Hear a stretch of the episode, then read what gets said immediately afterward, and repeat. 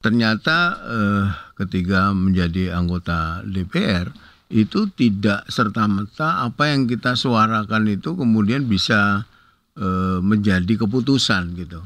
Karena di DPR itu ada sembilan fraksi.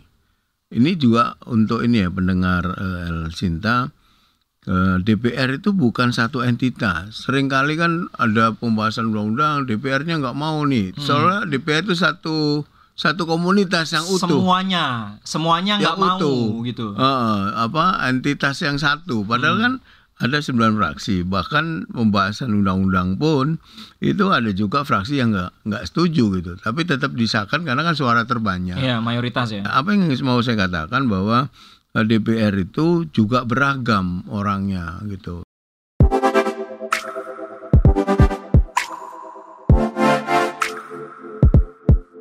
Halo netizen, kita ketemu lagi dalam podcast Radio Sinta. Kali ini tamunya spesial nih ya. Tapi kita nggak akan ngomongin tentang pemilu dan kegiatan politiknya narasumber yang mungkin sudah Anda lihat di thumbnailnya. Tapi kita akan flashback sedikit mengenai pengalaman dari narasumber kita di hari ini. Mas Johan apa kabar? Baik, alhamdulillah sehat Mas Berry. Assalamualaikum warahmatullahi wabarakatuh. Waalaikumsalam warahmatullahi wabarakatuh. Kalau sama Mas Johan tuh dengan El Sinta tuh kedekatannya lumayan. Apalagi Mas Johan ini bekas wartawan juga. Jadi setiap Udah kali kita kita ya. udah udah lama banget. Loh, dari tahun berapa itu? Dari Saya pernah dapat penghargaan loh dari Asinta. Betul, iya iya iya Iya. iya iya. Tahun berapa Mas? Masih ingat gak? Eh, 2007 2008 kalau nggak salah. Masih belum gabung di El Sinta. Iya. Zamannya masih apa waktu itu? Masih juru bicara KPK? Juru bicara KPK. Juru bicara KPK. Berapa lama sih jadi juru bicara? Saya eh, 10 tahun lebih lah. Eh, Pertama kali gabung tahun berapa ya? 2005. Jadi saya itu angkatan pertama disebut eh, Indonesia mau manggil yang pertama dulu, IM1 Oh. gitu. Jadi waktu itu eh, KPK rekrut dari pegawai di luar eh, Hmm. instansi ya. Waktu itu sudah gabung polisi, jaksa. Nah, yang dari luar itu saya daftar waktu itu akhirnya masuk di 2005 sebagai staff ya. Jalur wartawan waktu itu. Saya bekas wartawan waktu itu. Oh. Tapi nggak ada jalur-jalur, tesnya lama juga. Tiga bulan kali saya ingat saya tesnya itu. Nggak- Lama, Lama tuh. banget tuh. Proses tiga bulan. Oh iya, tesnya macam-macam ada eh, apa background check, tes psikologi dan macam-macam lah. Sama Makanya kayak yang masuk di tes sana. kemarin gak sih? Wawasan kebangsaan tuh yang heboh. Oh dulu nggak ada dulu. Enggak ada. dulu nggak ada. tes. Eh, Mungkin bentuknya beda, tapi dulu nggak ada namanya tes wawasan kebangsaan. Oh. Jadi eh, tes psikotes itu psikotes itu eh, pakai konsultan kan dulu konsultan independen. Oh bisa masuk KPK sih? Ya Passion atau gimana? Atau ngelihat waktu itu, wah ini peluang pemberantasan korupsi memang niatnya ke sana? nggak dulu KPK kan bukan lembaga yang terkenal dulu masih Masih baru banget ya? 2004 2005 orang masih inilah nggak kenal KPK kan. Eh, saya sejak dulu ya jadi wartawan di forum di Tempo itu saya selalu di eh, desk yang berkaitan sama eh, politik dan hukum Hmm. sehingga itu tadi saya ingin eh, ini bahasa ininya ya bahasa normatifnya itu ingin eh, ikut terjun langsung lah memberantas korupsi gitu. Kalau jadi wartawan kan memberitakan Iya. meskipun juga eh, saya kira punya kontribusi yang besar juga media untuk mengungkap eh, bahkan juga mengawasi kinerja dari penegak hukum gitu. Background hukum ada nggak sih? Ada. Saya Sekarang di- sarjana eh, teknik ya dari teknik gas petrokimia eh, dari UI. Jadi Jauh ada banget hubungan- Iya. Tapi saya kan itu tadi pengalaman lama di media yang Hmm. bergerak di bidang eh, hukum dan politik waktu itu di forum juga forum kan majalah hukum. Iya. Kemudian pindah ke Tempo, saya juga ditaruh di Des hukum ya. eh, des hukum nasional, politik dan hukum. Tapi pas akhirnya ini loncat dikit nih ya ke DPR kan ditempatin di Komisi 3. Hmm. Itu akhirnya sekolah hukum lagi nggak sih? Enggak. Jadi gini, saya di Komisi 3 juga baru loh. Saya baru masuk di DPR itu di Komisi 2 Awalnya? 2019 iya. Awal oh gitu ya. Awalnya saya di Komisi 2 yang eh, mitranya itu Seknek, kemudian Kemendagri eh, ya? KPU, Kemendagri, kemudian juga eh, Bawaslu ya soal politik dan pemerintah lah. Hmm. Eh, baru 2022 pertengahan kalau nggak salah saya pindah ke Komisi 3. Waktu kalau pindah itu penugasan dari fraksi atau gimana? Ah, fraksi, semua semua fraksi. Nggak Saya bisa bayar request dari kita gitu ya? Enggak, enggak bisa kalau fraksi menganggap bahwa oh ini dibutuhkan di komisi berapa gitu. Hmm. Eh, saya dipindah di komisi 3. Jadi Sulit nggak tuh mas? Ya menurut saya sama aja semua komisi itu kan. Membuat undang-undang juga membuat undang-undang bersama pemerintah.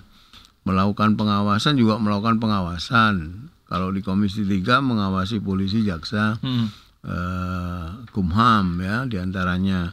Kalau di Komisi 2 ya Kemendagri, BPN, eh, KPU, Bawaslu, Hmm.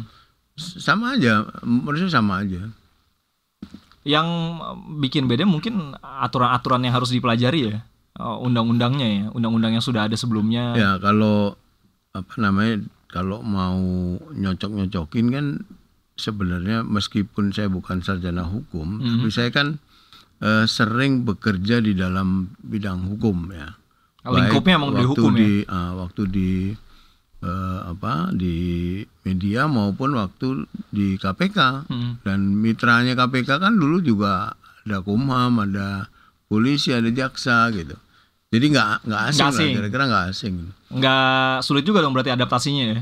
Ya saya kira eh, nggak perlu adaptasi karena yang dibahas undang-undang itu undang-undang KPK, undang-undang polisi, undang-undang Ah. jaksa yang dulu juga Sering eh, jadi kita bahan. berinteraksi gitu Ah. dengan undang-undang itu. Gitu.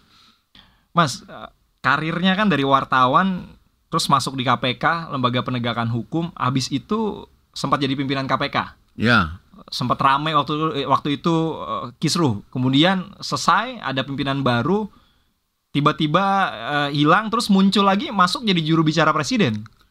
saya terakhir itu PLT pimpinan. Iya, PLT pimpinan. Ah, ah, 2000 eh, apa 2015 eh, Januari kalau nggak salah atau Februari sampai eh, Desember 2015. Hmm. Kemudian saya mengundurkan diri. Saya mengundurkan diri ya dari Hmm. KPK ya, bukan bukan dipecat Diber- atau diberhentikan bukan ya? diberhentikan bukan. Eh, saya mengundurkan diri karena sta- status saya waktu itu deputi pencegahan ya. Hmm. Sebelum jadi PLT pimpinan KPK, eh, saya deputi pencegahan yang kemudian diangkat menjadi PLT pimpinan KPK. Eh, habis itu saya ikut running pimpinan KPK. Lolos di pansel tapi tidak lolos di Komisi 3 di DPR. Kenapa tuh? Saya dicoret. ya nggak tahu. Tapi belakangan saya eh, Tahu? Hmm. dapat info bahwa karena saya nggak mau revisi undang-undang KPK waktu itu. Jadi termasuk orang yang tidak pro waktu itu undang-undang KPK direvisi ya? Eh, Iya sampai hari ini kalau undang-undang KPK-nya eh, apa draftnya seperti yang sekarang Sekarang ada ya? saya. Kok bisa mas tiba-tiba langsung masuk DPR waktu itu? Karena memang waktu itu udah masuk di istana, terus ditawarin sama Pak Jokowi atau sama Bu Mega waktu itu? Eh, gini, jadi apa masih ada jeda waktu ya sebelum saya ke DPR itu ada tiga tahun 10 bulan apa 9 bulan ya di Pak Jokowi. Hmm. Nah, menjelang akhir periode eh, pertama Pak Jokowi itu saya memang diminta eh, ditawarin untuk awalnya itu membantu komunikasi partai awalnya itu. Eh, lalu Belum jadi kader tuh, belum, belum Belum. belum Saya jadi kader ya ketika nyalak itu. nyalak aja. Iya, nyalak jadi kader kemudian sampai hari ini. Eh, saya izin Pak Presiden Jokowi selaku bos saya kan waktu itu karena saya eh, juru bicara staf khususnya eh, Pak Presiden eh, mengizinkan eh, waktu itu bahasanya Pak Presiden ya silakan saja sekalian sambil bantu eh, pilpres. Saya kan juru bicara TKN dulu Iya. juru bicara eh, 01 Pak Jokowi kan 01 Hmm. 2019 itu ya. 2019 ya 01 eh, saya kemudian nyalek nah di akhir-akhir eh, saya di Pak Jokowi itulah eh, sebelum ditanya saya kasih tahu ada revisi undang-undang KPK Itu sampein ke Pak Jokowi. Enggak, wa- waktu prosesnya sudah menjelang akhir ya, Hmm. kan eh, apa waktu DPR sama pemerintah kan sepakat eh, Revisi. revisi kan. Hmm. Kalau nggak salah itu di akhir-akhir bulan eh, waktu itu kan nyaleknya September, eh, Agustus September lah, Eh, Agustus September, Oktober tiga itulah tiga bulan itu lah yang yang eh, rame. Tapi disahkan oleh periode yang lalu, Hmm. eh, DPR periode yang lalu. Kok mau tiba-tiba langsung jadi anggota dewan dulu? Saya mungkin bisa dikoreksi ya. Kalau kita ngomongin tentang anggota dewan, terus ngomongin tentang KPK, itu kan ada juga anggota dewan yang ditangkap KPK gitu. Iya. Nggak serem mas waktu itu mas, nggak takut waktu itu. Iya, jadi Image-nya kan jelek dari KPK nih Ya, yang yang betul, yang waktu betul. itu bagus, terus Nah. tiba-tiba masuk ke dewan gitu. ya saya, saya Sedikit banyak membantah. pendengar Asinta banyak yang mempertanyakan juga loh. Iya, saya tidak membantah bahwa eh, persepsi publik kepada eh, anggota DPR itu memang kurang ini, kurang kurang, Kurang bagus. kurang lah. bagus, hmm. Heeh. Tapi gini, eh, orang jelek, orang baik kan atau orang yang korup atau orang tidak korup kan ada di mana-mana dong. Nggak cuman di satu instansi kan. Hmm. Di KPK juga kita baru tahu atau eh, juga ada yang eh, korupsi juga orang KPK. Hmm. Eh, di polisi juga ada di di, di mana-mana ada gitu. Jadi eh, dulu gini eh, awalnya itu saya mikirnya gini, kalau saya bekerja di tempat yang punya eh, power lebih tinggi, punya pengaruh lebih tinggi kepada publik, kepada masyarakat, maka apa yang saya lakukan lebih banyak berguna kan? Hmm. Ngerti maksud saya? Iya, iya, iya. Nah, DPR kan eh, tugasnya membuat undang-undang yang mengatur kehidupan masyarakat Indonesia, Hmm. eh, kemudian melakukan pengawasan terhadap pemerintah, eh, kemudian membicarakan budgeting juga dengan pemerintah. Artinya saya kalau punya kontribusi itu eh, apa eh, bisa ikut eh, apa memberi kontribusi yang lebih besar lah, Hmm. lebih berguna gitu. Itu awalnya begitu. Terus pas di dalam, Tapi begitu masuk ternyata enggak juga. kenapa nggak juga? Nah, ini ini ini menarik nih. Nggak juga ya kenapa? Karena kalau DPR, kalau dulu pimpinan KPK kolektif kolegial. Nah di DPR satu orang anggota dewan itu seberapa punya kekuatan, seberapa besar sih kekuatannya untuk tadi tuh bikin Nah, itu makanya ya? Gimana mas? ternyata eh, ketika menjadi anggota DPR itu tidak serta merta apa yang kita suarakan itu kemudian bisa eh, menjadi keputusan gitu. Karena di DPR itu ada sembilan fraksi.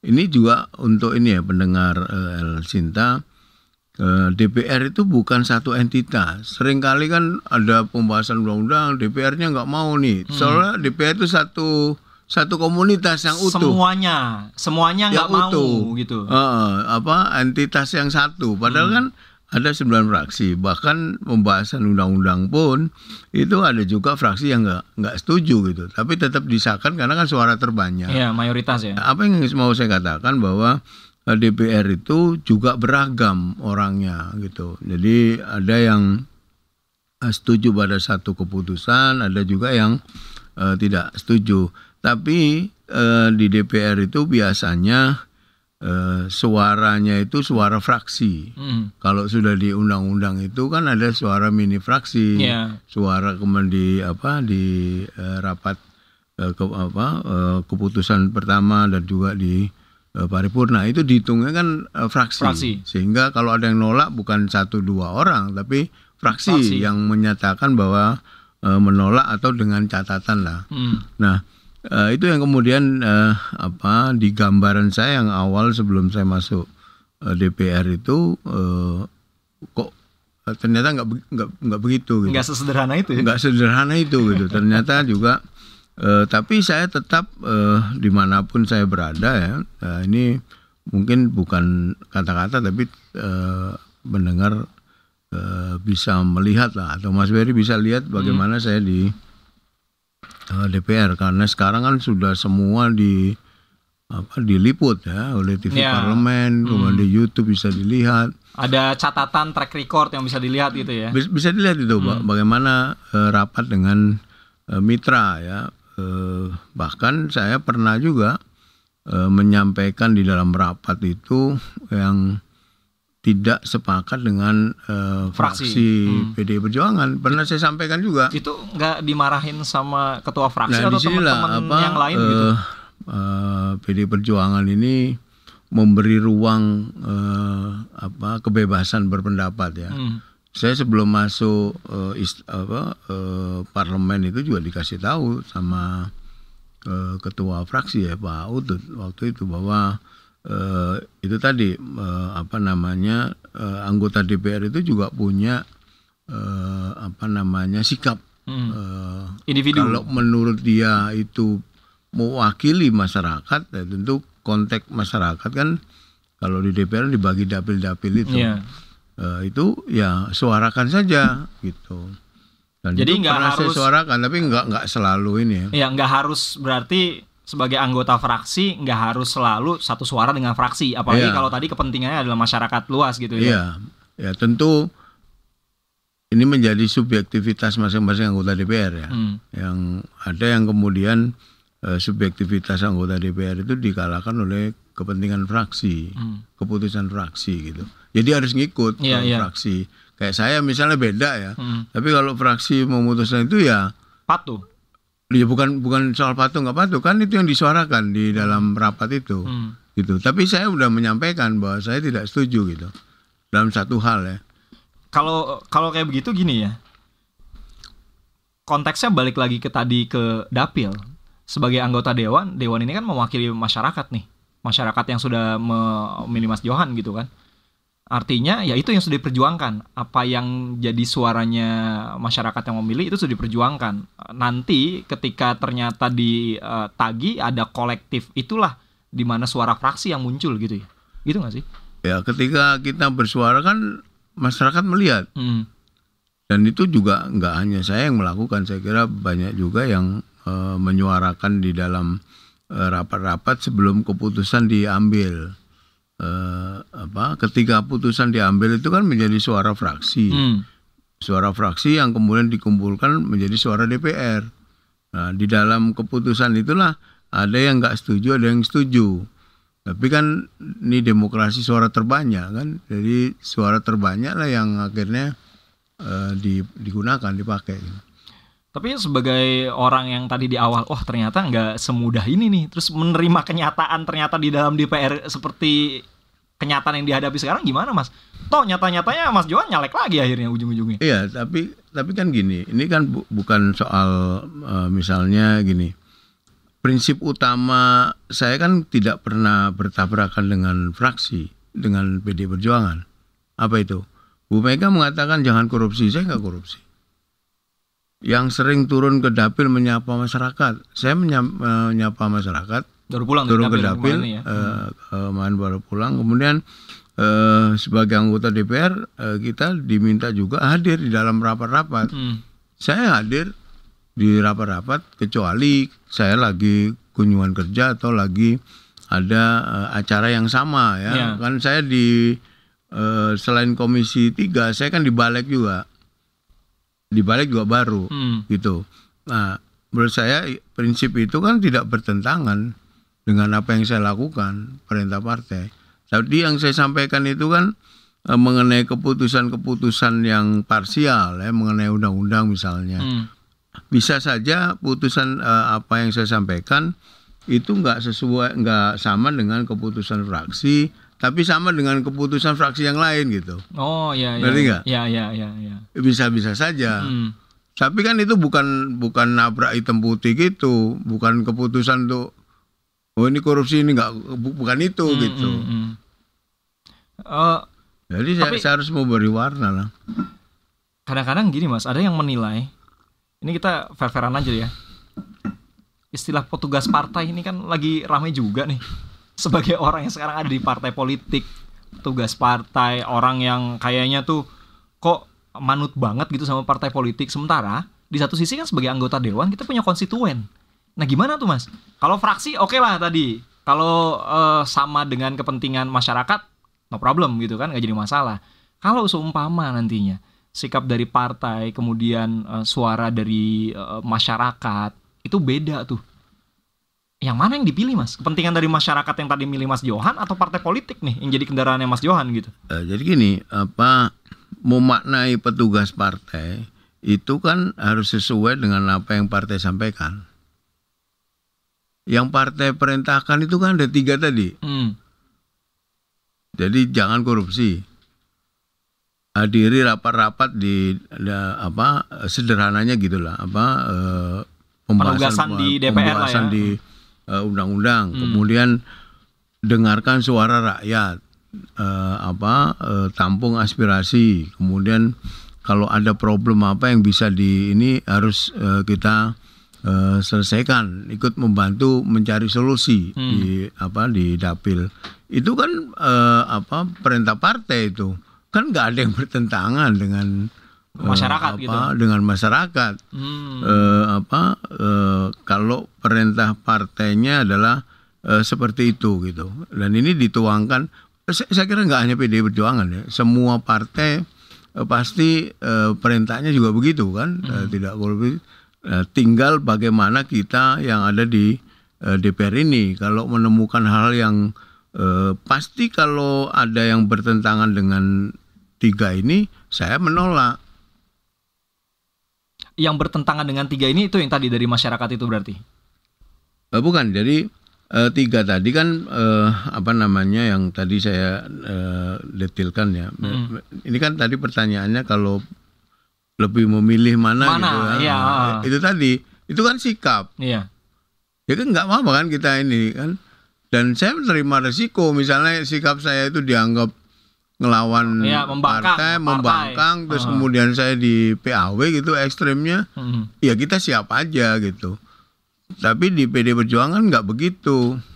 Saya eh, diberi ruang untuk eh, punya pendapat. Pendapat yang gitu. berbeda. Yang berbeda. Tapi kan nggak nggak selalu berbeda kan. Iya, Pada iya. eh, satu dua yang berbeda kan nggak masalah juga. Mas. Gitu loh. Jadi Hmm. eh, bukan hitam putih yang eh, tadi ini eh, terus setiap undang-undang itu selalu pasti ada eh, pro dan kontra. Ini kalau bicara soal untuk kepentingan masyarakat ya. Hmm. Saya masih ingat tuh soal EJ eh, eh, LGBT yang dulu pernah ramai. Iya, iya. Itu misalnya pasti kan ada yang pro ada yang kontra. Terus soal ya ba- banyak hal lah yang eh, yang apa yang eh, bisa di publik itu bisa pro dan eh, kontra. Hmm. Nah, tinggal di DPR-nya itu pembahasannya seperti apa. Itu juga bisa pro dan kontra juga antar fraksi gitu loh. Iya, nah, iya. masalahnya eh, apa namanya eh, keputusan itu kan harus diambil eh, kalau misalnya voting kan suara terbanyak. Hmm. Secara normatif anggota DPR itu kan wakil rakyat, mewakili rakyat gitu loh. Hmm. Kalau misalnya ada pro dan kontra, kemudian eh, serat ada 100 ya nilainya 100 persen, ada yang nggak setuju 30 persen. Kalau secara normatif 30 persen masyarakat nggak setuju kan? Iya. Logikanya kan gitu. Hmm. Yang 70 persen setuju. Setuju. Ya harus ngikut yang 70 persen dong untuk kepentingan yang lebih banyak kan? Ini logika yang kita bangun ya. Hmm. Eh, bahwa dari 30 persen tadi itu ada yang setuju ada yang enggak di masing-masing eh, apa anggota eh, eh, fraksi ya bisa aja tapi kan dia nggak bisa mengalahkan Iya, yang mayoritas. gitu loh mayoritas gitu Ah. Mas, ini kan katanya nyalek lagi 2024. Bener gak sih biaya politik tinggi di Indonesia? Yang dirasain gimana Mas, sama, sama Mas Johan? Minum dulu boleh? Boleh? Eh, minum dulu. Boleh minum dulu. Jadi gini, kalau ditanya biaya 2019 sama 2024 ini lebih banyak mana? Lebih banyak 2024. Saya ngomong soal biaya resmi nih ya, Hmm. yang diperbolehkan ya. Eh, saya tidak ngomong, Emang ada yang nggak- nggak resmi ya? kan ada money politik kan nggak boleh. Oh iya iya iya. Ya, Loh iya kan ada. Ini resmi ya. ya, Eh, resmi itu kan kita butuh APK, ya. Alat peraga kampanye. alat pra kampanye. Ah. Kita nyetak kaos, Hmm. kita nyetak banner, Ya. Kita eh, saya lima kabupaten ya di Jawa Timur tujuh itu Ngawi, Ponorogo, Trenggalek, Pacitan, kemudian Magetan. Kita butuh banner, Hmm. kita butuh kaos, kita bu- butuh misalnya eh, APK yang lain ya, korek api kayak Ya, atau ya, apa gitu. Untuk sosialisasi lah untuk, untuk sosialisasi. Eh, kemudian ada biaya saksi. Kita kan harus bayar juga biaya Iya. saksi yang masa Di- kita nggak gaji di TPS. saksi TPS Ah. gitu. Nggak ini biaya yang ini ya, biaya yang yang tadi saya bilang yang eh, boleh Yang legal ya. yang legal lah, yang menurut aturan eh, KPU. KPU lah. boleh. Nah, Hmm. Jadi ada biaya saksi. Saya di Jakarta. Kalau kampanye perlu biaya transport nggak? Hmm. Nggak kecil loh. Bolak-balik ya. Bolak-balik saya. Saya sejak eh, sebelum kampanye eh, pertengahan Oktober eh, kemarin Hmm. eh, setiap Jumat, Sabtu, Minggu saya di dapil. Kan rapatnya Senin sampai Kamis. Iya. Jumat itu kan rapat fraksi. Kalau ada rapat fraksi, baru saya nggak ke dapil. Itu kan mondar mandir perlu eh, biaya Hmm. untuk tiket pesawat. Apalagi sekarang tiket pesawat nggak semurah dulu. Jadi eh, Karena kita negara apa, kepulauan. banyak. Jadi lebih banyak sekarang biaya yang dibutuhkan ya. Hmm. Tapi eh, bukan soal nominalnya ya, tapi Hmm. eh, saya 2019 dibanding 2024 24. ini banyakkan 2024. Dulu 2019 itu saya masih banyak dibantu APK ya. APK-nya Pak Jokowi Oh. 01. Hmm. Nah, itulah yang saya bagi. Jadi saya nyetaknya sedikit. Kaos itu, saya itu. nempel nempel gitu wajah eh, Mas Johan atau gimana? Enggak, kalau kaosnya Pak eh, 01 Pak Jokowi sama Pak eh, Ma'ruf ya Hmm. waktu itu. Hmm. Saya nyetak sendiri kaos saya tapi ada gambarnya Pak Jokowi eh, kayak Ma'ruf juga dulu yang 2019. Oh, ngikut. Sekarang sama. Hmm. Sekarang sama. Jadi eh, dari apa dari eh, kaos yang saya cetak itu belakangnya ada gambarnya Ada gambar. Mas Ganjar sama Pak Mahfud. Hmm, hmm, hmm, hmm.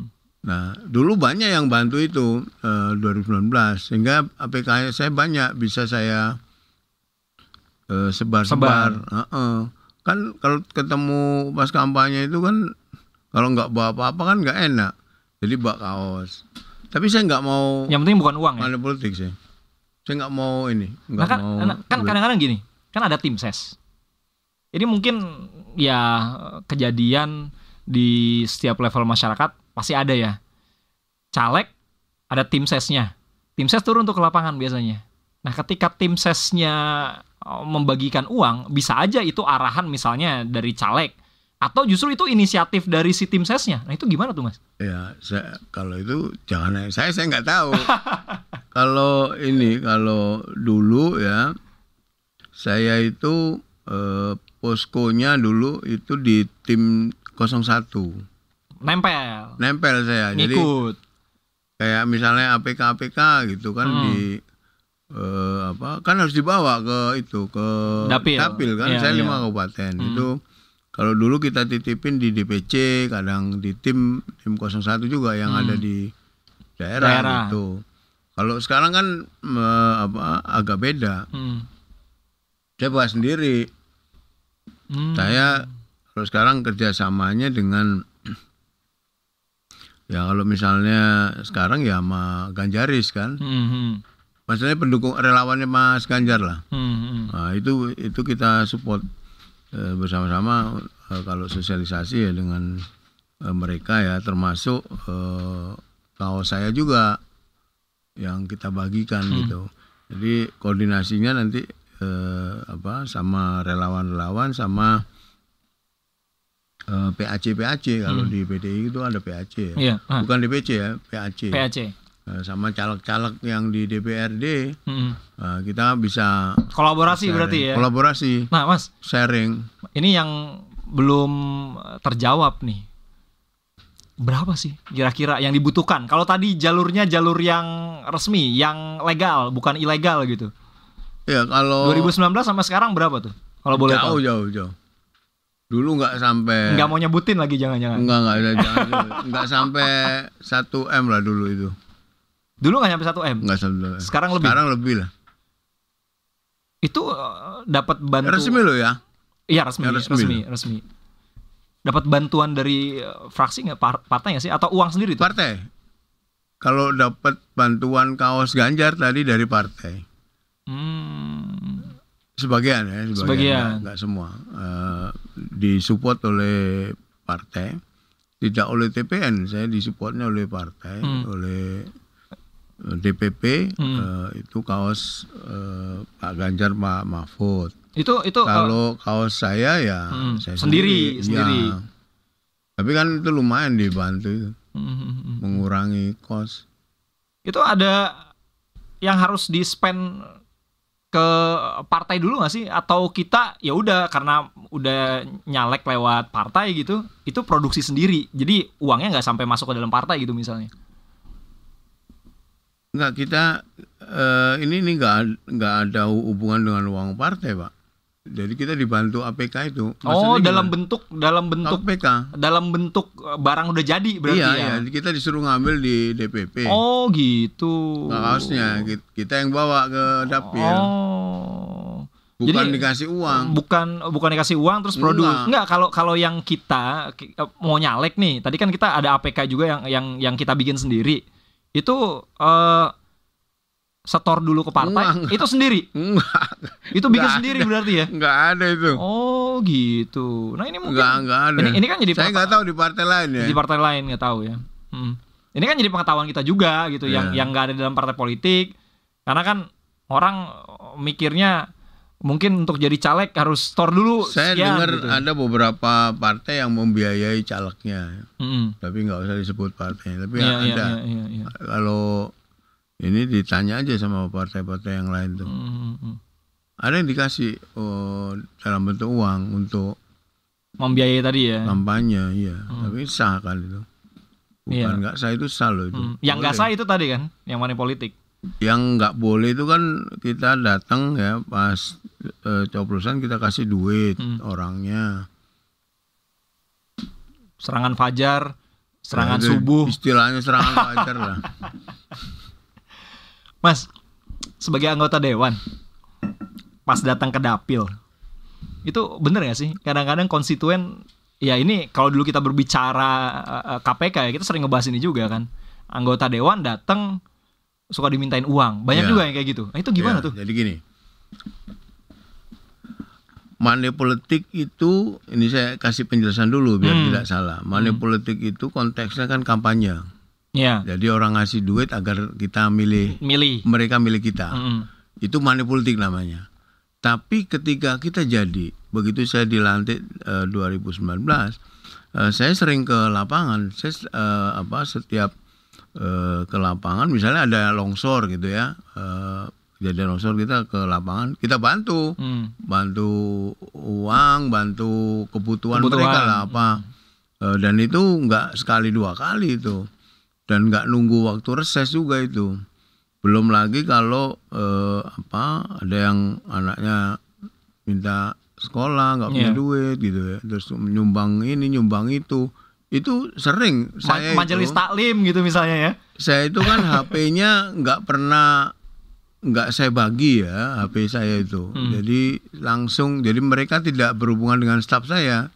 Saya kan punya staf juga. Hmm. Eh, tapi mereka langsung berhubungan dengan eh, dengan saya gitu. Jadi japri gitu dong jadinya lo iya apa eh, WA-an ya. Eh, jadi permintaan mereka eh, bantuan itu tidak menghitung eh, atau tidak nunggu kita eh, reses gitu. Hmm. Jadi ya hampir ya inilah eh, apa eh, harian atau mingguan itu ma- Pasti selalu ada ya? pasti ada itu.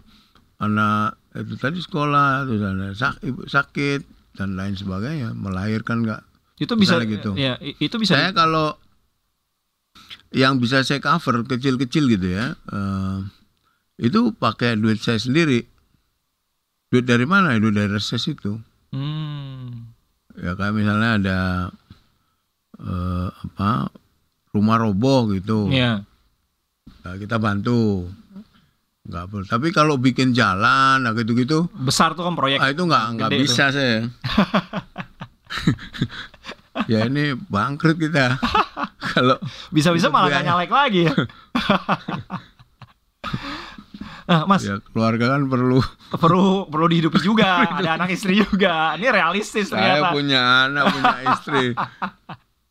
Nah, kalau udah yang gede-gede gitu, ya kalau kita bisa bantu mengkoordinir eh, atau bicara dengan pemerintah pusat, ya kita sampaikan. Hmm. Kayak misalnya BUMN kan punya CSR CSR tuh. Ya, paling ngebantu lewat situ ya. Kebetulan ya. saya kan banyak kenal karena Oh. waktu itu saya di apa namanya di Pak Jokowi. Hmm.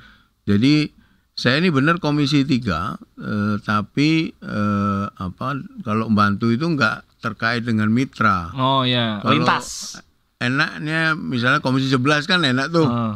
eh, mitranya yang ada yang eh, BUMN dan lain sebagainya gitu. Berarti banyak Kalau saya juga. kan nggak ada. Berarti banyak juga yang kayak gitu ya, minta bantuan walaupun nggak sesuai dengan eh, Ya saya nggak tahu. eh, fraksinya. Kalau kalau kalau Mas Johan. kalau saya itu tadi misalnya eh, ada eh, satu desa ini yang saya lakukan ya Hmm. kekeringan. Hmm. Eh, saya mengunjungi itu sampai ke pelosok-pelosok itu saya lihat benar-benar eh, kasihan eh, karena mereka butuh sumur bor, Hmm. sumur yang untuk ini. Nah, kalau jumlahnya bisa saya cover itu pakai duit saya, tapi kalau enggak saya ngontak Hmm. Teman-teman yang di kolega-kolega yang bisa Ah, yang di CSR BUMN, tadi BUMN. BUMN. Kan memang ada. Iya, iya. Em, itu mereka langsung hubungan sama BUMN-nya. Hmm. Saya mau fasilitasi gitu. Iya, Begitu iya, iya. BUMN-nya bantu, ya langsung ke mereka. Hmm, hmm, hmm, hmm, hmm. Oh, saya pernah hadir ya yang dibantu itu. Waduh, saya terharu betul itu. Betapa berartinya ya eh, sumur bor itu yang nggak ratusan juta loh itu. Iya, iya, iya. dan mereka juga ikut gotong royong jadi ininya ngebornya itu nggak nggak bayar ya pakai masyarakat Hmm. waduh seneng banget sebelumnya itu dia cerita nih Pak Johan di kira-kira 50 meter dari sumur itu kami minum masak dari sini wah airnya kotor banget Hmm. sampai terharu mereka itu itu apa ini apa kebahagiaan oh saya disuruh jadi anggota DPR itu Ini sama Tuhan tuh ini, Ini. kali gitu nggak nggak Artinya- lu, lu nggak usah mikir gede-gede deh gitu Iya, iya. lu iya. bisa bantu yang, yang kecil-kecil ini. ini aja. waduh aduh Kepuasan batin ya? banget seneng banget ya Nah, Mas, kayaknya ada gunanya lah hidup ini Mas, kalau ngomongin tentang KPK dulu pernah di KPK, pernah di eksekutif juga jadi juru bicara. Tapi saya mau membandingkan di KPK dan sebagai anggota dewan. Godaannya lebih banyak mana? Sebagai seorang penegak hukum atau yang sekarang ada di DPR. gini Pernah digoda nggak sih seorang Johan Budi? awal godaan itu selalu ada Eh, apa namanya sebagai apa pun tuh godaan pasti ada Hmm. sebagai wartawan juga godaannya ada Iya, pasti. iya, kalau kita iya. mau benar-benar lurus pasti Hmm. eh, apa godaannya Ada yang belokin dikit Ah, tuh. pasti ada pasti ada Tergantung kitanya sih sebetulnya. Iya makanya Pak, saya sering menyampaikan Anda menjadi baik, Anda menjadi jahat, Anda menjadi korup, Anda menjadi bersih. Itu effortnya kan sama. Untuk mencapai itu kan sebenarnya sama aja gitu. Butuh usaha. Anda eh, Anda menjadi baik eh, itu juga bukan berarti nggak ada musuhnya. Hmm. Musuhnya banyak juga. Waktu saya di KPK itu kan pekerjaan baik kan. Musuhnya banyak juga. Eh, Anda menjadi eh, jahat atau jelek juga musuhnya polisi, jaksa eh, dan eh, KPK gitu.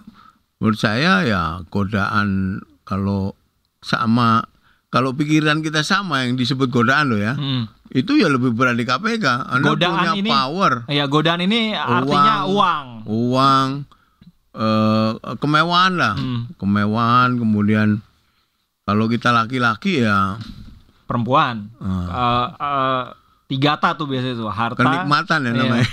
harta, tahta, wanita gitu. itu lebih lebih berat di KPK, Pak. Jauh lebih berat di KPK kalau soal itu. Bagaimana Anda menentukan nasib orang? Hmm. Anda tersangka atau tidak tersangka? Menjadi tersangka itu kan udah kiamat bagi sebagian orang. Itu banyak tuh dulu tuh. Ya pasti ada. Nolaknya gimana? Ya kita eh, saya gini ya eh, punya pengalaman yang ini karena label KPK itu eh, melekat gitu ya eh, kadang-kadang dulu waktu di istana itu eh, orang menjadi segan gitu ngobrol yang belak-belakan itu menjadi segan Ketakutan Padahal saya- duluan lagi jangan-jangan. Mana saya udah nggak di KPK gitu loh. saya kan nggak ada hubungannya setelah nggak di KPK ya pasti nggak ada eh, hubungannya. Eh, jadi orang ag- agak eh, menutup diri gitu loh. Hmm. Apa? Eh even di DPR ini ya seolah kalau itu jangan-jangan yang dilaporin KPK gitu. Oh, koneksi. Masih Apa dikoneksi. ya? Jadi se- Connecting. seolah saya ini masih Padahal kan M- KPK gini, itu sangat strict loh soal itu. Begitu anda nggak di KPK ya semua Udah tutup. Eh, kalau soal kawan kan nggak bisa dihilangkan. Hmm, hmm. Eh, tapi kan berkawanannya dalam kaitan bukan eh, kaitan kong kali kong kan kawan-kawan. Jangan-jangan masih dianggap sebagai intel KPK karena tampilannya masih Ini dari dulu kayak begini gitu tampilannya pakai jaket kulit. Itu yang bikin orang jadi segan kali ya, Ya. mau buka-bukaan sama Ya, Mas jadi Johan. nggak itu nggak apa eh, itu akibat terlalu lama di KPK. eh, KPK menurut saya. Jadi, tapi saya nggak tahu ya eh, apa namanya eh, godaan-godaan itu apakah dialami juga oleh yang lain saya nggak tahu juga. Hmm. Nah, Kalau di DPR gampang ininya. tapi lebih, lebih Menolaknya kan gampang di DPR. Maksudnya menghindari itu mudah sekali kalau Anda Hmm. sebagai anggota. Kalau kita nggak money politik menurut saya eh, pendapatan kita yang kita terima dari DPR itu sudah lebih dari cukup. lebih dari cukup untuk nyalek. Oh. Kan lima tahun. Iya. Kalau nggak pakai apa-apa loh ya, Hmm. Anda nggak masang banner, nggak itu kan biayanya sedikit. Itu nggak takut tuh mod eh, gini. Mereka yang pakai money politik siapa pun itu ya, jadi kepala daerah kayak jadi apa mau masuk perusahaan nyogok gitu misalnya. Itu karena takut nggak kepilih kali ya. Ya pasti orang orang Mas Johan lebih kan- nating tulus gitu. orang orang nyalek itu kan pasti pengennya kepilih. Kepilih, iya. Ya. Eh, dia melakukan cara-cara yang menurut dia kalau kita nggak begini maka kita nggak kepilih gitu. Iya. Maka dia money politik dan lain sebagainya. Eh, kalau saya enggak begitu saya eh, dilantik kan saya sering ke, ke bawah gitu. Hmm. Masa orang eh, lupa dan saya juga eh, itu tadi kinerja Oh, saya di Oke oke. saya mikirnya begitu. Jadi Sehingga investasinya itu bukan melalui uang, tapi ketemu mereka itu, secara saya- langsung. Saya, yakin mereka datengin. mereka kalau eh, apa sering kan saya tanya di apa di daerah terpencil gitu. Hmm. Saya itu melihat nggak ini banyak orang apa nggak nggak ada pikiran begitu. Pokoknya saya datang datang aja. Oh. Mau lima orang mau 10 orang kampanye saya itu begitu. Hmm. Saya bukan ngumpulin yang seribu. Hmm, hmm, hmm. Enggak, saya datang gitu. Begitu saya jadi apa anggota DPR yang per- nggak pernah saya datangin, saya datangin. Hmm. Ya, Itu- diskusi apa aja yang Oh. mereka butuhkan. Itu bisa jadi justru dari mereka ketika ngelihat ada Mas Johan dari mulut mereka tuh kampanye-kampanyenya keluar. Ya orang Gratis ma- manusia jadinya ya. itu kan selalu di ininya ya, di apa di hatinya yang paling dalam. Siapa Oke. sejahat ma- apa pun manusia itu pasti tahu balas budi lah. Yang nggak tahu balas budi itu sejelek-jeleknya manusia saya. Hmm. Mas, Filosofi ini. sebagai penutup nih. Di penegak hukum udah, masuk di lingkaran eksekutif sudah pernah, legislatif udah. Nggak mau coba untuk masuk di lingkaran eksekutif tapi level daerah. Enggak, saya enggak. enggak. Sampai hari ini enggak ada pikiran itu. saya itu malah pengennya itu apa eh, bikin podcast kayak begini nih. Boleh tuh. jadi Sama kayak jadi wartawan tuh enak loh, serius.